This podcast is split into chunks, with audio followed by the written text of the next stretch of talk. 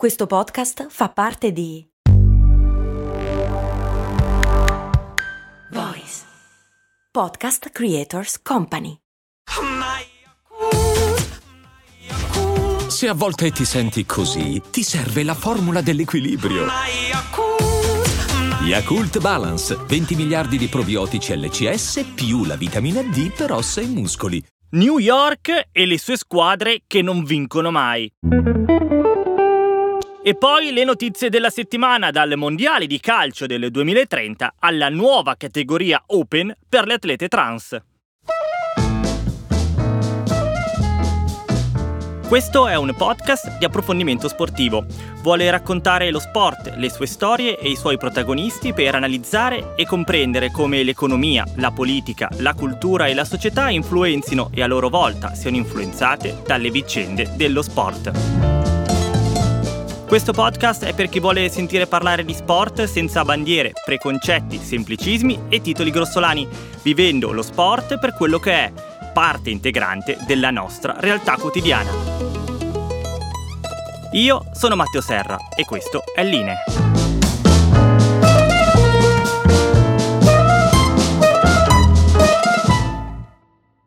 Buongiorno amiche e amici di Line, ben ritrovati all'ascolto di una nuova puntata del primo podcast di approfondimento sportivo in Italia. In questo episodio parleremo di una delle città più affascinanti del mondo, New York City, raccontando il paradosso che vivono le sue squadre, tanto mediatiche e potenti quanto scarse e poco vincenti. Prima però vi ricordo sempre la possibilità di contribuire alla crescita di Line con delle piccole azioni. Intanto seguire i profili social, come su Instagram l'account è Line Podcast, così come anche entrare nel canale Telegram che si chiama sempre Line Podcast. Se state ascoltando questo episodio su Spotify, mettete le stelline, schiacciate la campanella e fate segui. Sono piccolezze, ma per l'arcano sistema degli algoritmi questo fa comprendere alla piattaforma che apprezzate questo podcast e quindi il divino algoritmo è più propenso a metterlo in bella mostra. A prescindere dalla piattaforma con cui ascoltate, invece, se una puntata vi è piaciuta o interessato particolarmente, condividetela sui vostri social e suggeritela a un amico o un'amica. Se un contenuto è risultato utile per voi, magari potrebbe esserlo anche per qualcun altro. Mettiamo ora da parte queste vicende, ci facciamo decisamente più seri e prima di entrare nelle notizie della settimana, Partiamo dal fatto che sta scuotendo in queste ore il mondo, ovvero l'attacco di Hamas nei confronti di Israele. Inevitabilmente la UEFA ha rimandato le partite della nazionale di Israele, comprese quella dell'Under 21 e un mini torneo di Under 17 che si sarebbe dovuto disputare prossimamente. Senza entrare nella vicenda, anche solo il fatto che delle partite vengano rinviate a causa di una guerra è una notizia che mette addosso diversa angoscia. In a divided world, FIFA and football are uniting. The FIFA Council, representing uh, the entire world of football, unanimously agreed to celebrate the centenary of the FIFA World Cup, whose first edition was played in Uruguay in 1930 in the most appropriate way. As a result, a celebration will take place in South America and three South American countries, Uruguay, Argentina, and Paraguay, will organize one match each of the FIFA World Cup 2030. The FIFA Council also unanimously agreed that the only bid to host the FIFA World Cup 2030 will be the joint bid of Morocco, Portugal, and Spain, where 101 games will be played. Iniziamo il giro del mondo delle notizie sportive parlando proprio di un tour del pianeta, quello che è stato previsto per il Mondiale di calcio del 2030. Questa è sicuramente la notizia più importante di questo periodo, non solo per il fatto in sé, quanto per le conseguenze che avrà e che potrebbe avere. Intanto partiamo da quello che è successo. La FIFA ha deciso che il mondiale del 2030 si giocherà in Spagna, Portogallo e Marocco, ma le prime partite inaugurali si giocheranno tra Argentina, Uruguay e Paraguay. Questo vuol dire che nell'organizzazione del mondiale saranno coinvolti sei paesi di tre continenti diversi. L'inserimento dei tre stati sudamericani è una sorta di celebrazione del centenario della Coppa del Mondo, che si è giocata proprio in Uruguay nel 1930. Vinsero in quell'occasione i padroni di casa in finale con l'Argentina e onestamente quindi non si capisce cosa c'entri il Paraguay. In realtà a lungo si pensava che questi paesi avrebbero potuto ospitare tutto il mondiale, ma evidentemente le strutture che hanno non sono adeguate e quindi avranno solo alcune partite inaugurali. Il resto sarà tra Spagna, Marocco e Portogallo, con la finale già assegnata al Nuevo Bernabeu di Madrid.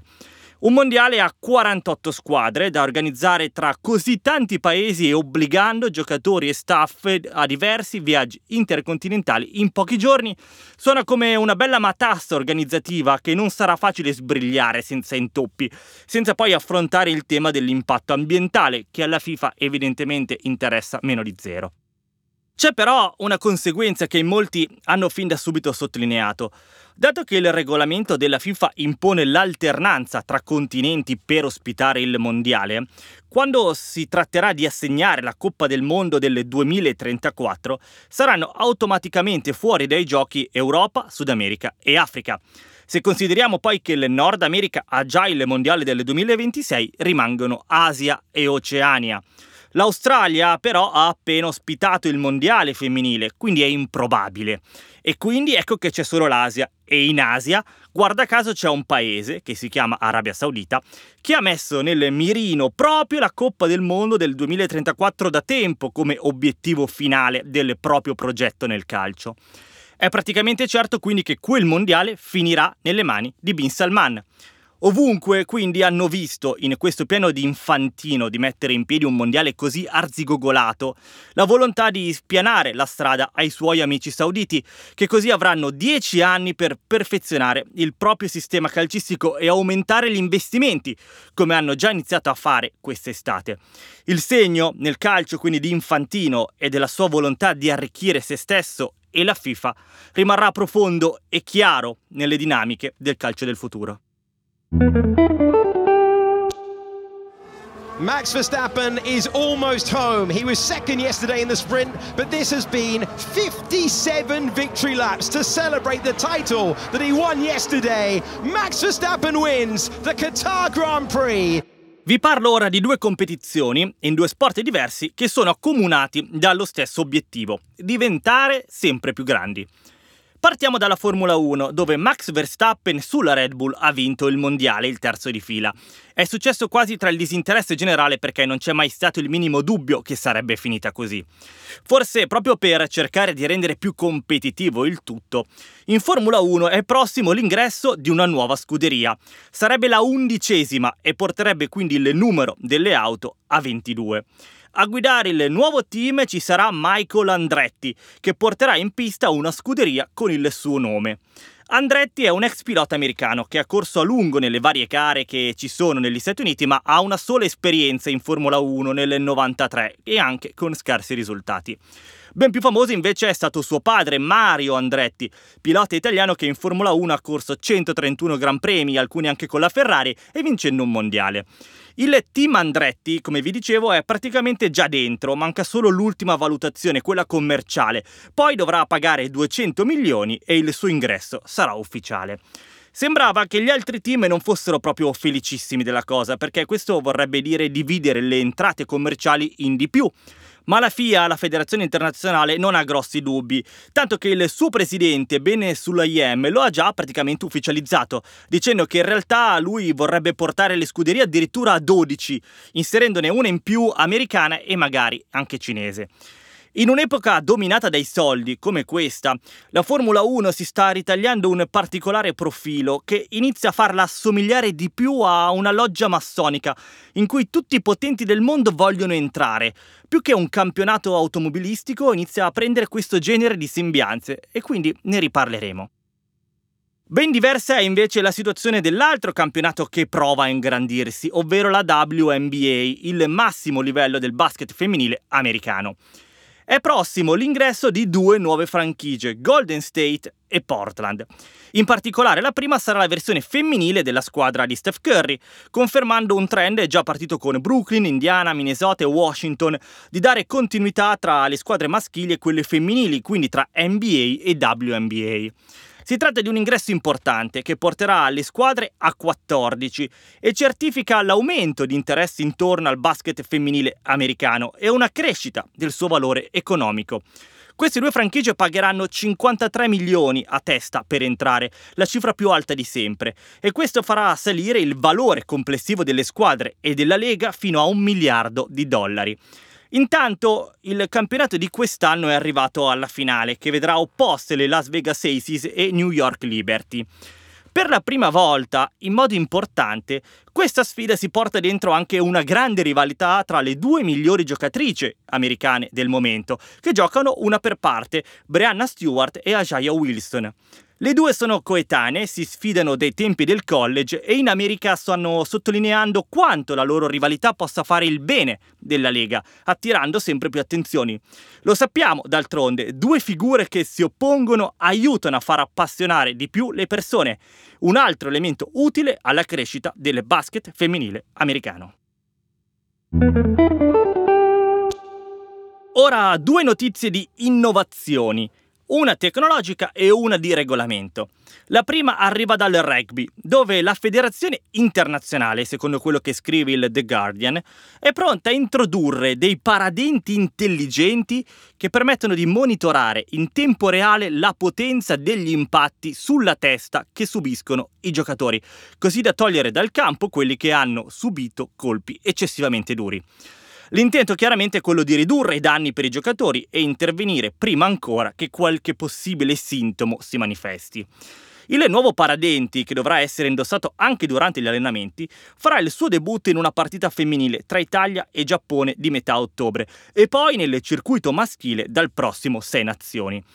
Questa potrebbe rappresentare una grande innovazione nel rugby, uno degli sport in cui i giocatori sono soggetti agli scontri peggiori e più duri. La federazione ha investito oltre 4 milioni negli ultimi tre anni per perfezionare questo paradenti. Per la novità regolamentare invece ci spostiamo nel nuoto, dove si stanno disputando i mondiali, a Berlino. Ricorderete la questione legata alle atlete trans, se sia giusto o meno che partecipino nelle categorie femminili, una questione particolarmente sentita nel nuoto per via della presenza, ad esempio, di Lia Thomas, una nuotatrice trans che sta vincendo un sacco di gare. La federazione internazionale aveva quindi deciso di bannare le atlete trans dalle categorie femminili, generando molte polemiche.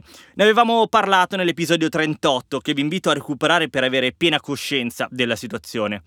In vista del mondiale, la federazione aveva creato apposta una categoria open, aperta a maschi e femmine insieme e quindi anche alle e agli atleti trans.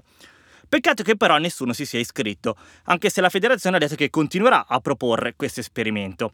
Vedremo, ma come si diceva in passato, non è forse del tutto centrata questa soluzione, perché chi avvia il processo di cambio di sesso non si sente trans, ma uomo e donna, e quindi come tale vuole essere considerato. Chiudiamo con un aggiornamento sul Taylor Swift Effect, ovvero il fatto che la sola presenza di Taylor Swift allo stadio faccia schizzare alle stelle i numeri delle partite di NFL che va a vedere. Il suo fidanzato Travis Kelsey, che ne ha beneficiato in termini commerciali e di pubblicità, ha detto che forse si sta un po' troppo esagerando con questa attenzione su Taylor Swift. Forse, eh? Invece, nella maratona di Chicago, il corridore keniota Kelvin Kiptum ha stabilito un nuovo record, correndo una maratona in 2 ore e 35 secondi. È la prima volta nella storia che viene abbattuto il muro delle 2 ore e un minuto. A breve, statene certi, arriverà qualcuno in grado di correre una maratona in meno di due ore.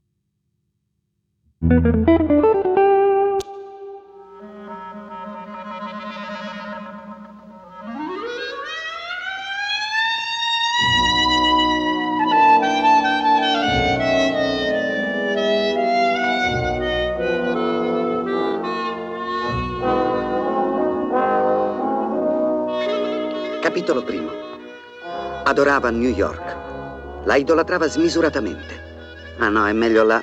la mitizzava smisuratamente. Ecco. Per lui, in qualunque stagione, questa era ancora una città che esisteva in bianco e nero e pulsava dei grandi motivi di George Gershwin. Uh, non fammi cominciare da capo. Capitolo primo.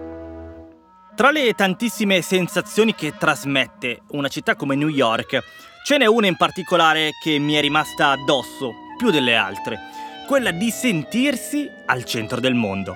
Nessun'altra città ha la stessa capacità di convincerti che tutto quello che conta nell'intero universo sia lì, a New York, che non ci sia niente di più importante che essere lì, in quel momento, che da un secondo con l'altro qualcosa potrebbe accadere e tu ne sarai al centro. New York è probabilmente la città più famosa al mondo. Tutti ci sono stati in qualche modo, basta aver visto qualche film americano ambientato in questa città. Quando si arriva a Manhattan per la prima volta, in taxi dall'aeroporto oppure uscendo dalla metropolitana, ci si ritrova in un contesto noto. Quei grattacieli, le strade trafficate, il fumo che esce dai tombini e le persone che camminano in ogni direzione. È lo scenario quotidiano di New York e basta passarci un secondo per sentirsene in qualche modo parte. Una città veramente globale al tempo stesso espressione massima della cultura americana e di un certo modo di guardare al resto del mondo. New York è una sensazione di potere, di possibilità, di divertimento e di fascino. Poi, certamente, tutto questo deve essere filtrato dagli occhi ammagliati di chi non vive a New York. E qui sempre più sondaggi certificano che coloro che vivono a New York sarebbero ben felici in realtà di trasferirsi altrove a causa della sporcizia, della criminalità, dei costi elevatissimi. Come sempre, la realtà è fatta di due facce e spesso capita che siano in contrasto l'una con l'altra. New York è la capitale, tra le tante cose, anche dello sport americano. Lì hanno la loro sede tutte le principali leghe dello sport a stelle e strisce: NBA, NFL, NHL, MLB, MLS. Quattro dei dieci stadi più costosi mai costruiti al mondo si trovano a New York. Il contesto economico che si genera a New York tra sport, brand, pubblico potenziale e un generale mercato dalle infinite possibilità rende l'aria elettrica e frizzante. E questo emerge anche nell'anima più urbana dello sport, quella lontana dai contratti milionari e dallo spettacolo continuo, ma altrettanto vivace e in qualche modo sorprendente. A New York trovano spazio, in mezzo agli altissimi grattacieli fatti di specchi, i playground, i campetti in cemento in cui giocare a basket, soprattutto, ma anche a tennis, a pallavolo, in tono minore a calcio e sempre di più invece a pickleball, una variante delle tennis che come il paddle prevede campi e racchette più piccole, ma in questo caso senza pareti. A New York ci giocano praticamente tutti e ve lo assicuro. E poi chiaramente lo skate, le biciclette, la corsa. New York è la città della maratona più famosa del mondo, che richiama fino a 30.000 persone da tutto il mondo, tra cui centinaia che hanno nella partecipazione a questa maratona l'obiettivo di una vita. Insomma, in mezzo a tutto questo contesto che vive di sport, guarda sport, produce e si arricchisce di sport, sarebbe logico aspettarsi che poi New York City, nelle sue squadre spalmate sulle varie discipline, sia una città vincente, dominante, in grado quantomeno di arrivare vicino alla vittoria ogni anno. Ecco, come prima vi dicevo, la realtà spesso è diversa e per esempio se i newyorkesi non sono così felici di vivere a New York, lo stesso può accadere nello sport professionistico. Le squadre di New York, quando va bene, sono di una mediocrità opaca, quando va male sono un vero e proprio disastro. Dal baseball al calcio, passando per il football, il basket e l'hockey, le squadre di New York sono solitamente un fiasco, soprattutto in questo periodo storico. Alla base di tutto questo, al netto delle singole eccezioni e dei singoli casi che poi a breve vediamo insieme, c'è un aspetto comune, la grande pressione. Proprio per il fatto che New York non è una città come le altre, tutti si aspettano che anche le squadre non abbiano dei rendimenti comuni, ma anzi che vincano sempre.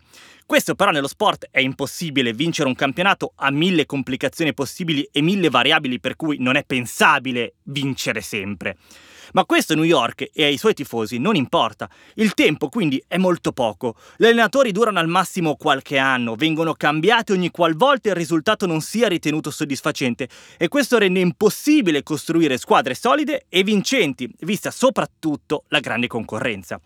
Ma New York sicuramente non cambia. Non si può chiedere pazienza alla città più veloce del mondo, che sente su di sé il peso di dettare la traiettoria per tutti gli altri, la solita megalomania tipica degli americani.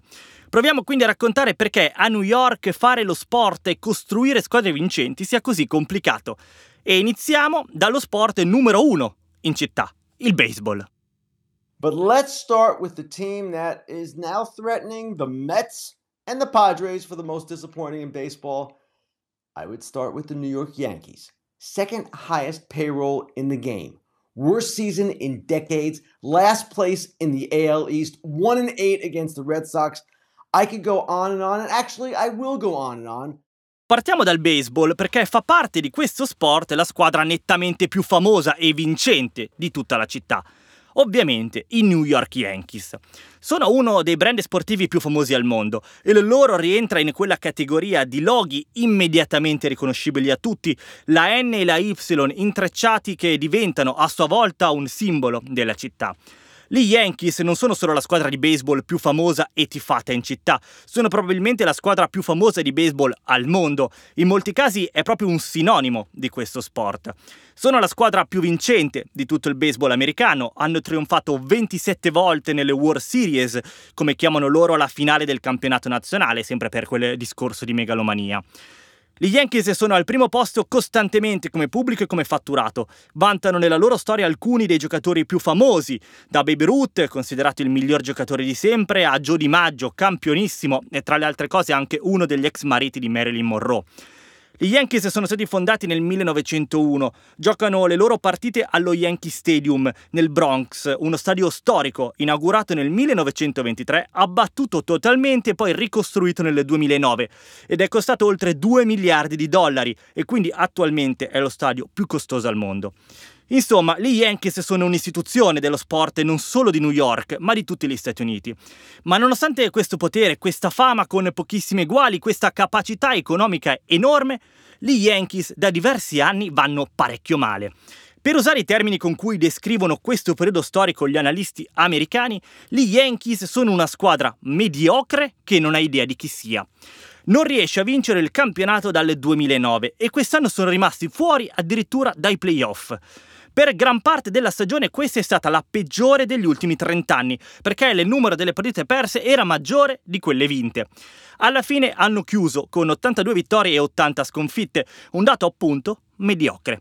La stagione è crollata a causa del lungo infortunio del suo giocatore più importante, Aaron Judge, e in generale hanno pagato moltissimo i problemi fisici dei loro giocatori. Pensate che hanno speso 68 milioni in stipendi di giocatori in realtà infortunati, quindi il 32% del loro budget salariale. Inoltre, molti dicono che gli Yankees non siano stati capaci di adattarsi ai nuovi regolamenti del baseball, pensati per rendere il gioco più rapido, scorrevole e veloce. Gli Yankees invece sono una delle squadre più vecchie e lente del campionato. Anche quest'anno, quindi, dopo aver dominato il baseball mondiale per tutto il Novecento, gli Yankees rimarranno lontano dal titolo. Sapete chi fa peggio degli Yankees? L'altra squadra di baseball della città di New York, i Mets. Volendo usare un termine un po' cattivo, sono i classici cugini scarsi. La squadra è stata fondata nel 1962 per colmare il fatto che le altre due franchigie che allora giocavano a New York, i Giants e i Brooklyn Dodgers, si erano trasferiti a Los Angeles, dove sono ancora. Dato che in quel momento gli Yankees giocavano ufficialmente in un altro campionato, l'allora National League creò di fatto i Mets, che oggi giocano nel Queens. I Mets hanno vinto due volte il campionato, uno nel 69 e uno nell'86, ed è veramente un po' poco per una squadra comunque molto ricca. Certo perché anche se non sono gli Yankees, sono comunque una società di New York e quindi i soldi non gli mancano. Anche per questo i termini nei loro confronti sono parecchio duri. Se gli Yankees erano mediocri e indefiniti, i Mets invece sono molto chiari nel loro fare schifo. Quest'anno hanno speso mezzo miliardo di dollari in stipendi di giocatori per creare una rosa vecchia come età, piena di nomi ad effetto ma dalla pessima resa in campo, che infatti ha prodotto un record di 87 sconfitte a fronte di solo 75 vittorie. Il general manager Billy Epler, che intanto si è appena dimesso, ha detto senza mezzi termini che in questa stagione niente è funzionato come si aspettavano, ma contano di essere competitivi nel 2025 o forse nel 2026 e che questa era soltanto una stagione di transizione, una transizione da mezzo miliardi di dollari.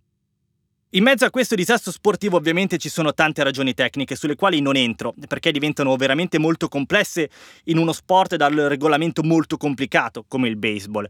Ma vi lascio con questa situazione che disegna la pochezza sportiva dei Mets. La spesa di 445 milioni è stata 10 volte superiore a quella spesa per costruire la famigerata squadra del 1992, quella che è passata alla storia come la peggiore di sempre, capace di vincere appena 72 partite. Spendendo 10 volte tanto, hanno vinto giusto 3 partite in più. Here, loyalty runs deep. We welcome you to MetLife Stadium. Some of the celebrities who are here tonight. And if you rise to the challenge, Touchdown, Giants! you will be legendary. What a play by the Giants! You will be giants. Nemmeno il basket e il football americano regalano particolari gioie ai tifosi newyorkesi. I Knicks, la squadra di basket, sono una franchigia dall'andamento altalenante, che non vince il campionato dal 1973, non gioca una finale NBA dal 1999 e per anni è stata lontana dai playoff. I Knicks giocano al Madison Square Garden, l'arena sportiva più famosa al mondo, ma questo non basta per ottenere buoni risultati. Negli anni hanno provato a girare diversi allenatori, alcuni anche molto vincenti, come Phil Jackson, quello del ciclo dei Chicago Bulls con Michael Jordan e i Lakers di Kobe Bryant, ma anche lui ha fallito. La scorsa stagione in realtà è stata migliore di tante altre, arrivando alle semifinali di conference dove sono stati battuti dai Miami Heat. E questo quindi può dar fiducia alla squadra tifata tra i tanti anche dal regista Spike Lee che non si perde una partita. In America parlano di maledizione dei Knicks, perché comunque sembra un controsenso che una squadra del genere da tanto tempo non riesca a costruire una rosa competitiva e che le permetta di essere una seria candidata al titolo, considerando che in questi anni ci sono riuscite società e città con molto meno potere attrattivo ed economico di New York. Fino a qualche settimana fa sembrava che potessero essere vicini alla firma nel 2025 di Giannis Antetokounmpo come free agent e questo eh, sì che avrebbe cambiato le cose in termini di competitività, ma pare che il dio greco del basket NBA abbia invece deciso di rimanere a Milwaukee e firmare il rinnovo con i Bucks. Il problema principale di New York è proprio quello di riuscire a raggiungere giocatori di assoluto livello. Anche questo un paradosso per una città attrattiva e dalle infinite possibilità di guadagno come New York. Attrarre grandi giocatori e vincere subito il titolo era invece il piano dell'altra squadra di basket di New York, i Brooklyn Nets. Nel 2021, un po' a sorpresa, sono riusciti a mettere insieme tre grandissimi giocatori, Kevin Durant, James Harden e Kyrie Irving. Neanche due anni dopo, nessuno di questi tre gioca più a Brooklyn. Il progetto semplicemente non ha funzionato perché i giocatori sono andati a sbattere tra di loro. Nessuno voleva accettare di sottostare agli altri, creando quindi un clima di negatività che ha fatto andare malissimo la squadra. L'acquisto di questi tre grandi giocatori, pensato per vincere subito, anche a costo di ipotecare parte del proprio futuro economico, non ha pagato. Ora Brooklyn torna a essere una squadra di contorno del basket NBA, che forse ha peccato un po' troppo di ubris. Nel football americano invece la squadra più dominante sono i New York Giants, che in realtà giocano nel New Jersey al MetLife Stadium, un impianto da oltre 82.000 posti dove si giocherà tra l'altro anche la finale dei mondiali del 2026. I Giants hanno vinto 4 titoli Super Bowl. Di questi ne hanno vinti 2 in 5 anni, dal 2007 al 2011, ma dopo quel titolo non sono più riusciti a combinare granché. Anche questa stagione l'hanno iniziata malino, con una sola vittoria e tre sconfitte. In realtà l'anno scorso erano andati anche bene, l'allenatore Brian Dable era stato eletto coach dell'anno perché era riuscito a riportare la squadra ai playoff dopo sei anni e poi a vincere la prima partita dei playoff in 11 anni. Ma all'inizio di questa stagione sembra aver riportato i Giants alla loro normale dimensione, che ancora una volta è mediocre. C'è poco di buono da dire anche sull'altra squadra NFL della città, i Jets, di cui ultimamente si è parlato solo perché è al centro del Taylor Swift Effect di cui parlavamo prima, dato che la mitica Taylor è stata a vedere i Chiefs contro di loro. I Jets sono la classica squadra che non ne combina una buona. Hanno vinto un solo titolo nel 1968 e tendenzialmente hanno una storia fatta di annate deludenti, con alcune rare eccezioni che comunque non vanno oltre una semplice qualificazione ai playoff. Veramente troppo poco per essere a New York. welcome to Madison Square Garden, the world's most famous arena. Square Garden and the National Hockey League proudly present a Metropolitan Division matchup featuring the Islanders against the New York Rangers. Veniamo ora agli ultimi due sport della città, l'hockey e il calcio. Anche nell'hockey ci sono due squadre, i Rangers e gli Highlanders. I primi fondati nel 1926 fanno parte delle Original Six, le squadre fondatrici della NHL, e giocano anche loro, come i Knicks di basket, al Madison Square Garden. I Rangers hanno vinto quattro titoli che si chiamano Stanley Cup nell'hockey, 20 in meno però di quelli che ne ha vinto di più, ovvero Montreal. L'ultima che hanno vinto i Rangers risale al 1994, praticamente 30 anni fa, e quella prima ancora distava altri 54 anni, quindi diciamo non un palmarès di vittorie continue. Oggi è una delle squadre che possono ambire tranquillamente ogni anno a playoff, ma senza poi le certe ambizioni di vittoria. Stessa posizione che occupa l'altra squadra della città, gli Highlanders, che hanno vinto quattro titoli, tutti però nello stesso periodo, dall'80 all'83, con quattro successi consecutivi. Da allora non hanno più combinato niente e non vincono una partita dei playoff da 30 anni. Dato che gli Highlanders giocano in realtà nella contea di Nassau, a Long Island, cito anche i New Jersey Devils, che originariamente erano di Kansas City ma dall'82 si sono trasferiti nel New Jersey. Sono l'ultima squadra di New York ad aver vinto un titolo nell'hockey nel 2003 e almeno sono una presenza stabile ai playoff, dove si qualificano praticamente ogni anno. Chiudiamo venendo all'ultimo sport in ordine di interesse per gli americani, ovvero il calcio. A New York ci sono due squadre che giocano in MLS, i New York Red Bull e i New York City FC. I primi originariamente si chiamavano MetroStar New York, nati nel 96 e squadra fondatrice della MLS, il campionato di calcio americano. Dal 2006 la squadra è entrata nell'universo sportivo della Red Bull, che negli anni ha sfruttato soprattutto la parte commerciale più che quella sportiva. Ha avuto delle buone squadre soprattutto intorno al 2010, ci ha giocato per esempio Thierry Henry, ma non ha mai vinto un titolo MLS. Attualmente è terzultima in campionato e lontana da essere una squadra competitiva. Molto più recente è invece la storia delle New York City FC, fondata nel 2013 e posseduta dal Manchester City ed è la sua, diciamo, squadra americana. Per essere così giovane ha già ottenuto buoni risultati, vincendo il titolo MLS nel 2021. Ci hanno giocato negli anni grandi campioni del calcio europeo come Andrea Pirlo, Frank Lampard e David Villa. Quest'anno però stanno andando malino, decimi con solo un punto in più dei rivali cittadini.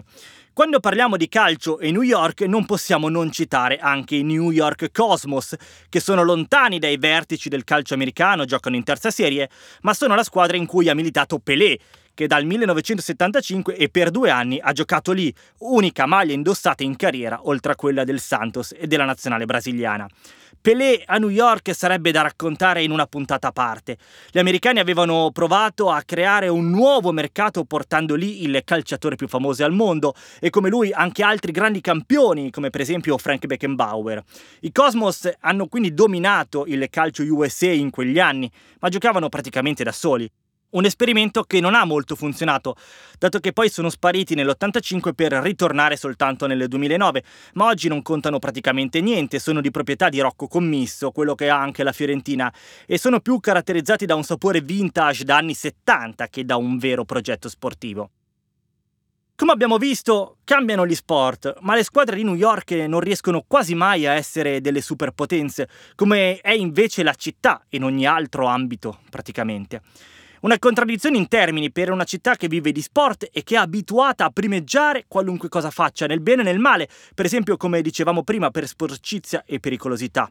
Lo sport si pone perfettamente in mezzo, dando a New York forse l'unico aspetto che altrimenti non potrebbe mai avere, la mediocrità. Avete ascoltato Line, Dentro lo Sport, il primo podcast di approfondimento sportivo, curato dal sottoscritto Matteo Serra con la collaborazione di Voice e registrato e mixato da Jack Leg Studio. Potete seguirlo su tutte le piattaforme streaming. Per commentare la puntata o scrivere dei suggerimenti e consigli potete seguire la pagina Instagram Line Podcast o scrivere all'indirizzo mail linepodcast.gmail.com. Con questo è tutto, vi saluto e vi do appuntamento alla prossima settimana. E adesso un bel caffè finito. Perché rischiare di rimanere senza caffè quando puoi abbonarti a Caffè Borbone? Prezzi vantaggiosi, costi di spedizione inclusi, tante possibilità di personalizzazione e l'abbonamento lo sospendi quando vuoi. Decidi tu la frequenza, la qualità, scegli tra le cialde e capsule compatibili e crea il tuo mix di gusti e miscele. Mai più senza caffè con l'abbonamento Caffè Borbone. Tutte le info su caffèborbone.com.